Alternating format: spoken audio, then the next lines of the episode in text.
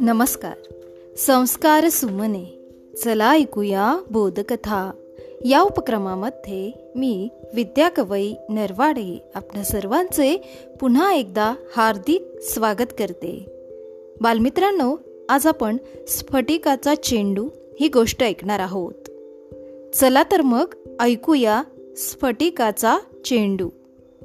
नासिरला त्याच्या बागेतल्या वडाच्या झाडामागे एक स्फटिकाचा चेंडू सापडला. जेव्हा झाडाने त्याला सांगितले की हा चेंडू तुझी मनोकामना पूर्ण करेल तेव्हा नासिरने खूप विचार केला. पण त्याला काय मागावं हे सुचलंच नाही. त्यामुळे त्याने तो चेंडू पिशवीत ठेवला आणि मनोकामना सुचण्याची वाट बघण्याचे ठरवले. दिवसामागून दिवस गेले. पण त्याने मनातली इच्छा मागितली नाही. पण त्याच्या एका चांगल्या मित्राने नासिरला स्फटिकाच्या चेंडूकडे पाहताना पाहिलं. त्याने तो नासिरकडून चोरला आणि गावातल्या सगळ्यांना दाखवला. त्या सगळ्यांनी सोने आणि राजवाडे मागितले. पण प्रत्येकजण एकच इच्छा मागू शकत होता.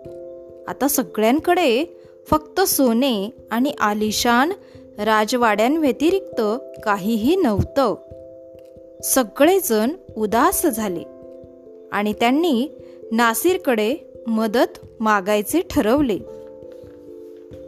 नासिरने मनोकामना व्यक्त केली की गावकऱ्यांनी लोभीपणापायी जे गमावलं ते पूर्ववत होऊ दे. राजमहल आणि सोने गायब झाले.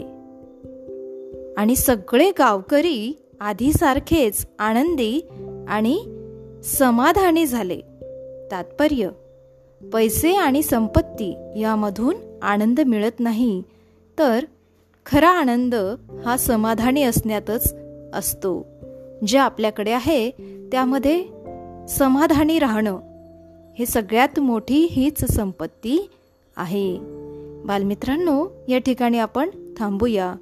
उद्या पुन्हा भेटू एका नवीन गोष्टीसह. तोपर्यंत घरी रहा सुरक्षित रहा आणि मास्क लावा. माझा मास्क माझी जबाबदारी.